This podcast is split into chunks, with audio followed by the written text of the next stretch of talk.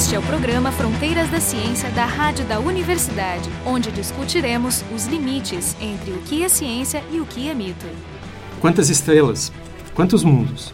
Quantas formas de vida? No contexto do cosmos, nós somos pequenos. Somos homenzinhos morando num grão de poeira, flutuando numa imensidão desconcertante. Mas não pensamos pequeno. Esta perspectiva cósmica é relativamente nova. Meros quatro séculos atrás, nosso mundinho não fazia ideia do alcance do cosmos. Não havia telescópios. O universo era só o que se podia ver a olho nu. Em 1599, todos sabiam que o Sol, os planetas e as estrelas eram só luzes no céu que giravam em torno da Terra e que éramos o centro do nosso pequeno universo, um universo feito para nós. Só havia um homem no planeta todo que imaginava um cosmos infinitamente maior. Então, com essas palavras, o Neil deGrasse Tyson introduz, no primeiro episódio do Cosmos, edição 2014, o pensamento do filósofo, matemático, poeta, teólogo e cosmólogo Nolano Giordano Bruno.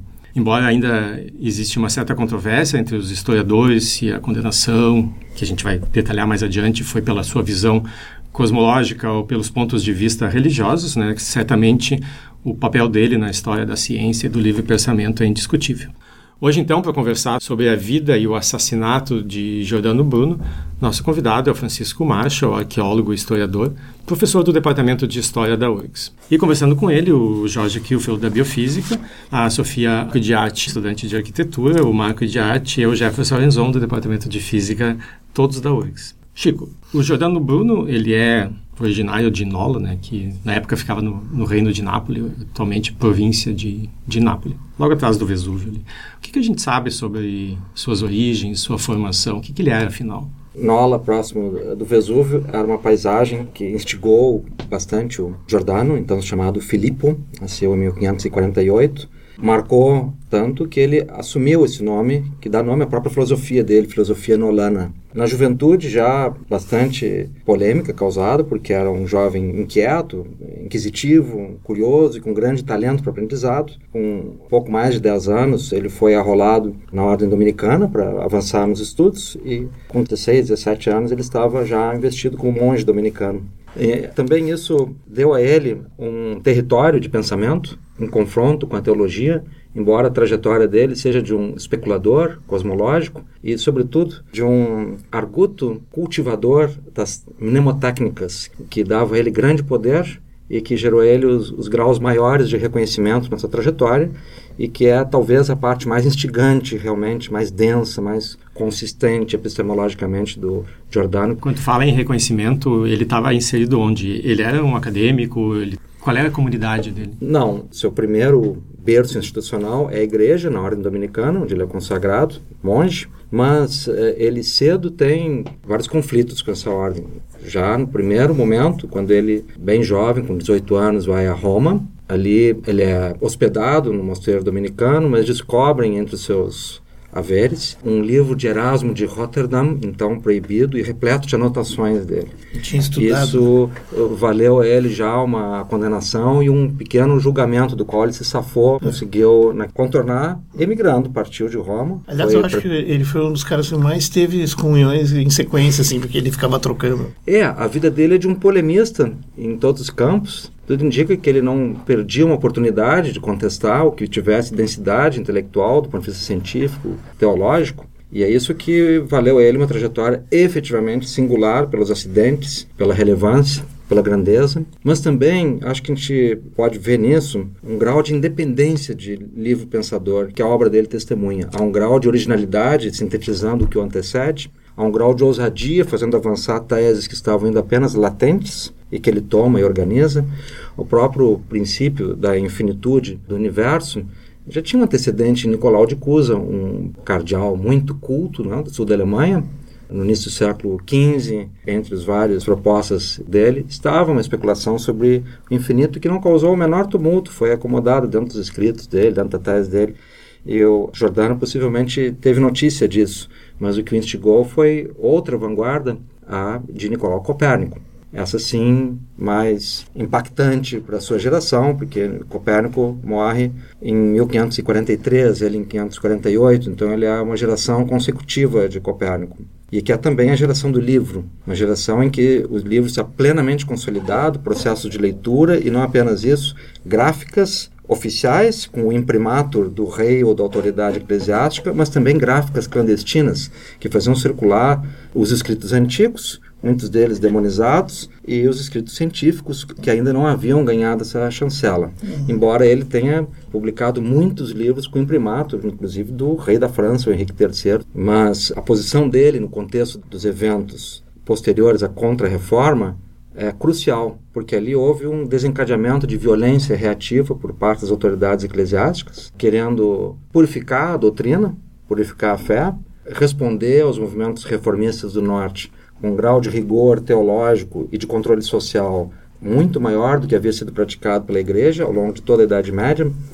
E é nesse contexto que ele se torna um alvo, porque, claro, se tornou também um ícone do inconformismo teológico científico e social, porque a figura dele era em si um polemista. Né? Em algum lugar eu li que ele era um apóstata. Ele chegou oficialmente a renunciar o papel dele na religião católica? Quando ele saiu partiu de Roma, ele abandonou os trajes dominicanos, mas depois voltou a usá-los que davam a ele um certo grau de autoridade. Então, a partir da França, da Inglaterra, quando ele esteve na Alemanha, ele usava os trajes dominicanos. Então, ele não abandonou a fé. Não é um apóstata nesse sentido clássico. Né? Ah, mas ele foi, mas... ele se converteu ao anglicanismo, depois foi expulso e também se converteu ao luteranismo quando esteve na ele Alemanha. se converteu mesmo? O vazio de biografias é alarmante. Né? É. Então, a obra dele deixa pistas, a documentação, sobretudo, da Inquisição, do Tribunal tem muitas informações, mas assim, o que se passou em Genebra, em Lyon, em Toulouse, a gente tem uma noção quase anedótica. Conversão, nunca li qualquer notícia. Mas flerte com as ideias, diálogo com as ideias, seguramente. Vamos passar um pouco então para as ideias pelas quais ele foi perseguido, né? Então, basicamente tem, tem dois conjuntos, tem a sua visão da religião, as heresias que ele supostamente cometeu, as dúvidas que ele tinha sobre os dogmas da, da igreja e depois a visão sobre o universo. Vamos começar pelas heresias. O que, que ele tanto falava? O julgamento dele por heresia aconteceu em dois estágios. Em 1582, quando é convidado a, a Veneza, e foi disputar uma cátedra de matemática com ninguém menos que Galileu Galilei, em Mantua, né? E Galileu levou a cátedra, ele passou a morar em Veneza e o cardeal que o havia convidado e hospedado ambicionava adquirir os dons de memória que ele prometia no seu método. Mas, frustrado com o resultado, passou a atacá-lo e o denunciou ao Santo Ofício. E ali se inicia o seu processo de acusação por heresia. Porém, o Vaticano, sabendo disso, chama o caso. E ele, no início de 1593, é levado a Roma e ali passará os, os próximos sete anos preso, torturado, examinado. Ao final, será julgado por um concílio de oito bispos, supervisionados diretamente pelo Papa Clemente VIII, que acompanhou o processo milimetricamente, e havia a predominância de acusações de heresia, negar a transubstanciação, a natureza divina de Cristo, o poder, Maria, a verdade de Maria, a Eucaristia. Parece que o Jordano conseguia condensar muitas ideias ruins ao mesmo é. tempo, né, para a Igreja Católica, porque é. algumas ideias já estavam lá, mas nunca tão condensado no mesmo personagem. Sim, o próprio Hegel escreveu lá que ele era talvez o cara que mais completamente representava a oposição a todos os eixos do funcionamento da Igreja Católica. Sim, as heresias do tempo de Constantino, é. lá, o arianismo é. e tal. Não, e ele defendia também a questão da, da, como é que é, a transmigração das almas sim. e tal, que era uma coisa também completamente inaceitável. Então, tu estava listando o que ele... São 12 itens da fé católica que ele não assume nenhuma delas, nenhum dos escritos dele dá amparo para isso. Então, ah, é? não, ele não tem nenhuma tratado teológico, nenhuma argumentação sobre isso. Então aí é a figura social que é visada, é o polemista mesmo, Sim. e o que ele conversava com as pessoas. Na obra científica dele não há nada disso. Porém, sabe-se que o que estava realmente instigando os cardeais era a tese cosmológica dele. Ah, é? Porque após a, a né? condenação a uma reação a isso, em toda a Europa, então, a justificativa por meio de cartas e outros documentos né, diplomáticos mostra que o, o, tema de sensibilidade, mesmo assim, de polêmica, era a tese dele, cosmológica, sobre o infinito do universo e dos mundos. Mas por que, que tem essa assimetria entre Porque isso que tu está dizendo, que o que chocou e que levou à condenação foi a visão cosmológica, por que, que no julgamento do Galileu, que foi depois, não teve esse mesmo rigor? Tem algumas pessoas que dizem que isso mostra que o julgamento foi menos pela cosmologia, que isso até era tolerado, e mais pelas heresias em si. É. Sim, as acusações eram de heresia. Então, a pergunta é por que, que o Galileu não sofreu o mesmo Bom, tipo de o, condenação? o Galileu tinha um circuito diplomático muito mais bem construído. Ele tinha mais amigos. Né? Tinha boa amizade com o Papa, enfim. Tinha um valor prático também, era um homem muito bem inserido, como alguém da comunidade em Pisa, né? Ele então, ele não era um polemista. Galileu era um cientista, a tese dele era atrevida, mas a personalidade dele não tem ponto de contato com a de Giordano Bruno. Agora, assim, quanto a esse indiciamento do que motivou Claro, não vem pela declaração oficial, vem pela análise semiótica. Quando tu pegas os documentos de época e vê que os termos que mais aparecem, mesmo que não sejam apresentados como acusação, são os termos cosmológicos. É a inquietação com essa tese que negava a obra de Deus na visão aristotélica assumida pela ideia, geocêntrica pela igreja, assumida pela igreja. Né? Então, ao protagonizar o enfrentamento do geocentrismo, claro que ele atingiu um núcleo de ambição de autoridade da igreja naquele momento. Depois ele foi queimado quase que inutilmente, porque em 10 anos sai a publicação dos Sidérios Núncios, né, do, do Galileu, com as observações de telescópio, que fez o próprio Kepler mudar de ideia, porque o Kepler não acreditava na finitude do universo e na pluralidade dos mundos. Uh, inclusive, não acreditava que pudesse ter mais um planeta sequer no sistema solar, porque ele era um pitagórico, né? Ele queria aquela perfeição matemática do sistema solar. Mas, assim, o Galileu foi, digamos, bem mais político. Ele soube recuar também na hora certa, né? É, a condenação dele foi bem mais leve também, uma prisão domiciliar. Agora, é importante esclarecer o que, que ele quer dizer com o infinito do universo e dos mundos. Isso está nesse diálogo que é uma obra extraordinária extraordinária. É um diálogo de outra qualidade comparado ao diálogo platônico. No diálogo platônico se vê uma doutrinação em que simula dedução, que força a barra de todas as maneiras, então não é nada convincente do ponto de vista da maiêutica ou da lógica dedutiva filosófica. E o do Jordano, que é um, um diálogo de honestidade, de sinceridade intelectual. E o mundos são os planetas. Né? Ele imagina que há uma probabilidade de que o mundo que vivemos seja encontrado em condições similares, orbitando em torno de outras estrelas. E o argumento do infinito do universo, embora tenha um antecedente do Nicolau de Cusa, curiosamente, ele vai embasar num argumento teológico, que ele diz, se o Criador é, por natureza, infinito e dotado de propriedades dessa magnitude, omnisciência, omnipotência, bondade, massa, enfim, todas as virtudes em grau absoluto, então, diz Jordano, é natural que a sua obra corresponda a ele, porque a própria Bíblia assim estabelece no Gênesis, que Deus criou o universo à sua imagem, à sua semelhança. Se o Criador tem essa natureza infinita, é imperativo que o universo assim o seja. É uma das declarações que ele faz. Veja, ele, ela se acomoda muito bem dentro de uma visão cosmológica da história da física, né? Que terá um resultado extraordinário ao longo dos séculos. Né? Mas ele formula essa, essa questão de um ponto de vista metafísico. Então, claro que isso também pode nos ajudar a entender a interface de, de confronto entre ciência, física e igreja nesse momento. Porque ele altera o modo de se relacionar a natureza de Deus com a natureza do mundo. Ele chega a afirmar que a Terra é apenas uma outra Terra? Sim. Ele diz isso? Sim, ele diz isso claramente nesse livro. Que, ele foi a primeira pessoa a afirmar isso, que as estrelas são sóis como nós, e assim como nós temos planetas, elas também devem ter. Que é uma coisa que o Kepler, por exemplo, nunca aceitaria, mas que o Galileu demonstrou pela primeira vez no Sidérios. Então, eu me lembro agora, porque eu achei legal essa carta do, do Kepler, ele diz assim, ó, o que mais me impressionou no teu trabalho foi quando tu foi olhar o campo de estrelas, e essas estrelas, aparecem mais e mais estrelas, todas elas brilhando a partir de um ponto, e só dos planetas tu vê um disco finito, bem definido. E aí o Kepler aceitou o seguinte fato: as estrelas têm brilho próprio e os planetas apenas são corpos opacos que refletem. E parou por aí, porque ele ia ter que negar todo o resto do, das ideias dele. Naqueles poucos anos, digamos, foi o disparo da ciência moderna. É, e tem uma superposição, porque tem implicações teológicas tudo isso. Quando tu diz existem outros mundos, é como um pouco a busca pela vida extraterrestre. Se descesse um disco voador e aparecesse um ser diferente, ele foi criado à imagem e semelhança de quem? Se ele é diferente de nós, né? Semelhante a quê? A tese do pluralismo cosmológico, ela é afim com o panteísmo, porque ela pressupõe que haja formas concorrentes no universo e que, portanto, enfrenta um postulado fundamental do cristianismo, que é a Eucaristia concentra e é o eixo de realização do sagrado entre uh, Jeová, o Espírito Santo, Cristo, tudo realizado no mistério da Eucaristia. Então, há como que um eixo de sacralidade. Isso na visão de espaço e sacralidade do cristianismo é central. Isso, quando né? se olham todas as representações da consagração da Eucaristia, é ali que a gente vê um eixo cósmico, né, ordenando isso tudo. Em alguns casos, incluindo subterrâneos, infernais, né? e, e, essa visão plural simplesmente elimina essa possibilidade.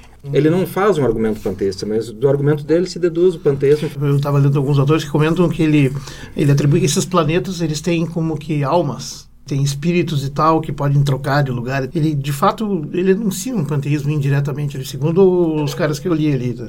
O que leva ao fato do seguinte, que, embora ele seja usado como um exemplo de um cientista que morreu defendendo suas ideias, ele de fato era muitas coisas, mas pouco um cientista, porque ele não era um investigador, Olha, mesmo para a ciência da época. Ele, ele era assim, mas assim, é que a ciência da época era muito mais complexa do que é hoje, porque ela era provocada por uma erudição que tomou, que raptou a inteligência europeia do século XV ao início do XVIII, que é a tradição hermética. E entrando na tradição hermética, todas as metafísicas do mundo antigo são reunidas Alquimia, em torno de uma visão astrológica. Né? mas junto com a astrologia, o pitagorismo, que certamente influenciou o Jordano, essa visão da, das transmigrações dele é de natureza pitagórica, é. né? e as visões de ordem e perfeição dos astros são completamente pitagóricas. Né? Há um eixo de Pitágoras, a Kepler, fortíssimo. Né? Sim. Mas, mais do que isso, porque ali envolve também visões da Cabala, de oráculos antigos, sibilinos, caldeus, de mistérios que são parte de uma provocação intelectual naquele cenário. Isso, na verdade, era uma espécie de convite estético a pensar o cosmos com outros fatores que não mais a doutrina da igreja. E toda a inteligência europeia, até Isaac Newton, é cativa desse pensamento, que é a tradição hermética. A Frances Yates, que é talvez a melhor estudiosa de Giordano Bruno, é, decifrou isso num livro, Giordano Bruno e a Tradição Hermética, publicado em 1962, e ali ela percebeu que aquele cientista era, na verdade, um mago, plenamente ambientado num mundo onde matemática, astronomia, astrologia, curanderismos variados que podiam chegar à necromancia e vários charlatanismos. Tudo misturado. Estava tudo misturado. Isso não era porque ele era bem diferente do Galileu, que era um cara experimentador. O Galileu é mais o cientista moderno. E a minha impressão é que o Jordano parece ser um cara mais daqueles mesmo que vão estudar os livros antigos para achar alguma coisa lá. Sim, provavelmente a origem das ideias dele é mais mística do ah, que de prospecção sobre é, o mundo. Só que aí é, a filosofia, a crença hermética e a teologia. Tem uma hipótese sobre o Jordano. Na verdade, sim, ele tem essa coisa da cabala, da mística, todas as questões da tradição histórica que pode ser juntada à influência do Lucrécio, à influência de uma série de pensadores e tal, ou seja, conceitualmente. Ele se aproximaria então de um, digamos, um pensador teórico que reunia o melhor das ideias. Mas ele também se comunicava muito, tinha um contato bom com pesquisadores da época. Ele estava informado do que, digamos, talvez o que havia de melhor da ciência na época. E ele fez toda uma construção em cima disso e apresentava ela de forma muito eloquente e redonda. Na minha opinião, o Giordano Bruno foi o primeiro grande divulgador da ciência da história. sabia que ele era o, né, o Carl Sagan e pagou tão caro quanto, só que um pouco pior. Porque o Carl Sagan só não, não ganhou tenure, né? Foi, não foi aceito na academia, mas uh, não foi queimado vivo, mas passou poucas de cabeça para baixo. Sem Aí foi um mega herdeiro do Giordano Bruno, né? Desenvolveu na NASA o projeto de exobiologia, que é um dos sim, projetos sim. mais arrojados é. da NASA até hoje. Agora Todo imagina de matriz é. Giordano Eu colocaria ele assim, sentado ao lado do Fritjof Capra também. Bebê assim na caneca da mística, forte, né? enquanto está com a caneta de um autor intelectualmente rigoroso, bem formado, mas que não recusa a fronteira da mística. Ele seguramente via com naturalidade a relação entre um mística, metafísica e ciência. Se bem que as, o que ele recusa dos dogmas da religião católica lá, que é a virgindade da Virgem Maria, são coisas todas que, vamos dizer que um cientista poderia dizer, não, não precisa, né? Ele parece ser menos místico quando ele, ele questiona esses dogmas, né? Bom, são dogmas que se discutia nas esquinas de Bizâncio, né? O cristianismo bizantino tinha respostas similares a dele muitas vezes avançando nas questões e não fazia delas cavalos de batalha da fé. Como a Igreja Católica fez. a- Então, nós estamos falando político, de autoridade, né, de cultura, história. É que essa é uma fenomenologia mais terrena, né? Como é que nascem bebês. Então, acho que Isso. nesse ponto de vista ele é mais pragmático. Mas é quando a gente vai ser. falar sobre a pluralidade dos mundos, aí é onde o caráter É místico... um tema distante da realidade da maior parte das pessoas, né? O argumento dele, que o universo era infinito, porque Deus é infinito, é um argumento interessante, mas o argumento que poderia haver outros mundos iguais aos nossos é mais um, um tipo que a gente chama do princípio da mediocridade, né? Da ideia que não existe nada especial num universo muito grande. E que a gente seria um representante típico Isso, mediano. Isso, né? exatamente. Se o universo é muito grande, não existe nada especial em um planeta no universo, logo deve existir muitos planetas como os nossos. E isso é muito avançado. Eu não vejo como um místico. Não, mas o místico ele tirou de, outros, de outras fontes. Né? Por exemplo, essa história da Cabala, qual é o livro da- do Asno, né? Como é que é o. Cabala do Asno, do Nuti Ordine. E ele tem esse livro, e publicado pela Perspectiva, O Umbral da Sombra. São ótimos livros para ter uma panorâmica, uma visão da obra do Giordano. Mas o melhor de todos Quarto é da Francis Yates, A Arte da Memória. Na Arte da Memória, ela realmente É identifica o que era o principal feito dele. A recuperação da mnemotécnica antiga e a, e a produção de um conjunto de esquemas de memoração e rememoração que fizeram dele o mago cobiçado pela realeza. Isso é interessante, esse poder, esse conhecimento que ele tinha, não era demonizado. Quando o Henrique III o chama em Paris para explicar o seu método de memória, ele apresenta essa dúvida, queria saber se ele era um estudioso ou um mago. Mas ele não manda prender ele porque é mago direto. Ele aparentemente quer saber se for magia, que magia é essa? Como é que se adquire esse poder? Claro, o testemunho que se tem é que ele tinha uma capacidade mnemônica absolutamente assombrosa. Ele argumenta no livro e produz ali uma série de esquemas que são até hoje as principais soluções para a mnemotécnica. Fixar a memória num elemento externo. É uma quando tu, tu usa o cenário da tua caminhada diária Isso, cada objeto. O, o banquete, a família, métodos, o castelo. topos, né? é. Uma coisa assim, esse cara ele briga com todo mundo na questão teológica, né? na questão cosmológica, sem dúvida, tinha também bons motivos, e tinha uma personalidade difícil e tal, né, de brigar e de provocar e tal, não perdia uma boa polêmica. Eu acho que tu contava no início, ele foi chamado para Veneza para ser professor de mnemotécnica de um nobre, É, né? Doge de Veneza. E ele pegou e traiu ele e entregou ele para a Inquisição, é verdade isso? Sim, é verdade. Estava na Alemanha, foi o último cenário acadêmico dele, depois que saiu da Inglaterra. Ele era um exímio leitor e comentarista de Aristóteles, sobretudo no último destino dele, em Mainz. E lá foi que encontrou esse Doge de Veneza. Ele estava certamente com muita saudade, voltar para a Itália e tal, e achou que Veneza, por ser uma cidade comercial, mais liberal um pouco, mais ampla, não o trairia. Acho um pouco paradoxal essa, voltando para a questão do panteísmo, porque a, a religião precisa de um universo que não seja grande demais para não ter a pluralidade de religiões, mas isso ao mesmo tempo, e daí esse é o paradoxo, tu está limitando a capacidade do, do Criador. Me parece natural o argumento do, do Giordano Bruno de que um Deus infinito teria uma obra infinita, seria um Deus muito mais poderoso. Então a Igreja Católica parece que ela faz um trabalho de limitar a obra do, do Criador. É, é que o- esse argumento teológico, o único modo dele ser enfrentado é com um dogma, porque do ponto de vista teológico, ele é irresistível. Como é que tu vai se confinar ao infinito? Claro, há um problema permanente da teologia, que é como se dá essa comunicação entre o divino e o histórico, né? entre a potência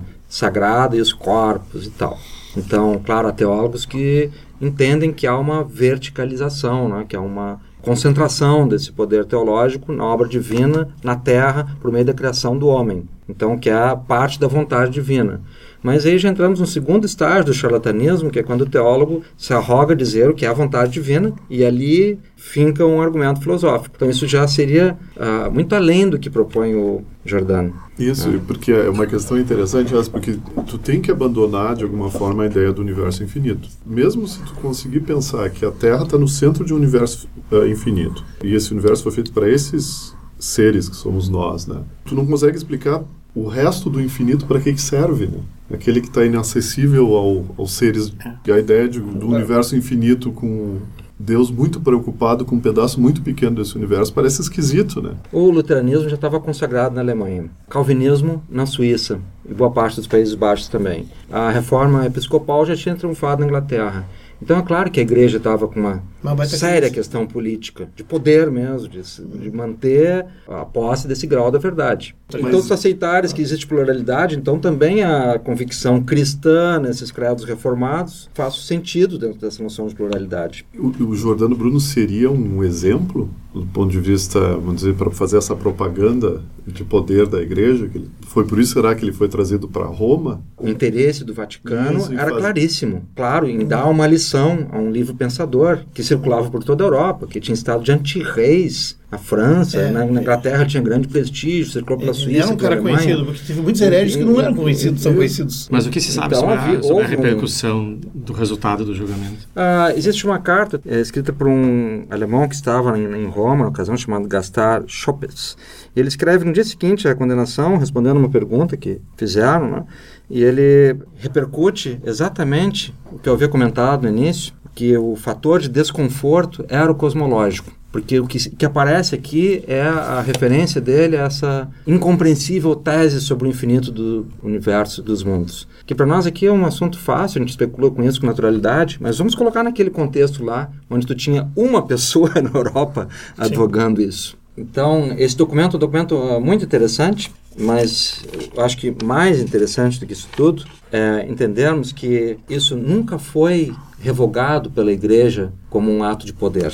Pelo contrário, o cardeal que presidiu o julgamento, cardeal Bellarmine, em 1930 foi promovido não apenas a doutor da igreja, um 1600. grau máximo da hierarquia, são apenas 36 doutores da igreja em toda a história da igreja, mas também canonizados. Então, não apenas a igreja nunca fez o necessário reconsideração nesse caso, como ainda consagrou o autor disso tudo, o É, mas isso naquela época. Agora, anos, anos 30, Mas ele chegou a abrir mão da religião dele em algum momento, porque ele era dominicano. né? ele já não tinha mais nenhuma vida religiosa, nenhuma participação. Na Suíça ele frequentou a igreja calvinista, na Inglaterra a episcopal, a anglicana. Então já não, não também, estava né? resignado a isso. Mas não há nenhuma declaração dele de que ele tenha abjurado a fé católica os postulados. Não há nada na obra dele quanto a isso.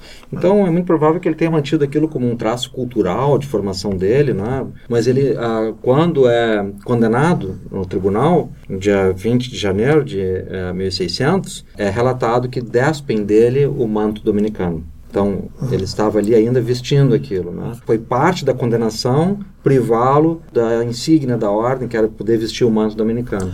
Então, significa que ele era até reconhecido como parte da, da igreja naquele momento. né? Até sobre a Igreja Católica, as três únicas tentativas que eu sei são de tentar, eh, digamos, rever isso né, pela Igreja Católica são do século passado. Em 1942, esse cardeal Giovanni Mercati, que achou um monte de documentos que não eram conhecidos até então, avaliou e concluiu que a Igreja estava justificada em condená-lo. Né? Que a igreja estava, do ponto de Do ponto vista, de vista legal, daquela, daquela da ela- época, não. é. Sim. Daí, nos aniversários dos 400 anos da morte, em 2000, teve outro cardeal, Ângelo Sodano, né, que declarou né, com essas palavras, né, que foi a morte de Bruno foi um episódio triste, mas apesar dessa, dessa infelicidade, ele defendeu os, os perseguidores de Bruno, né, mantendo que os inquisidores, abre aspas, tinham o desejo de servir a liberdade e promover o bem comum e fizeram todo o possível para salvar a sua vida.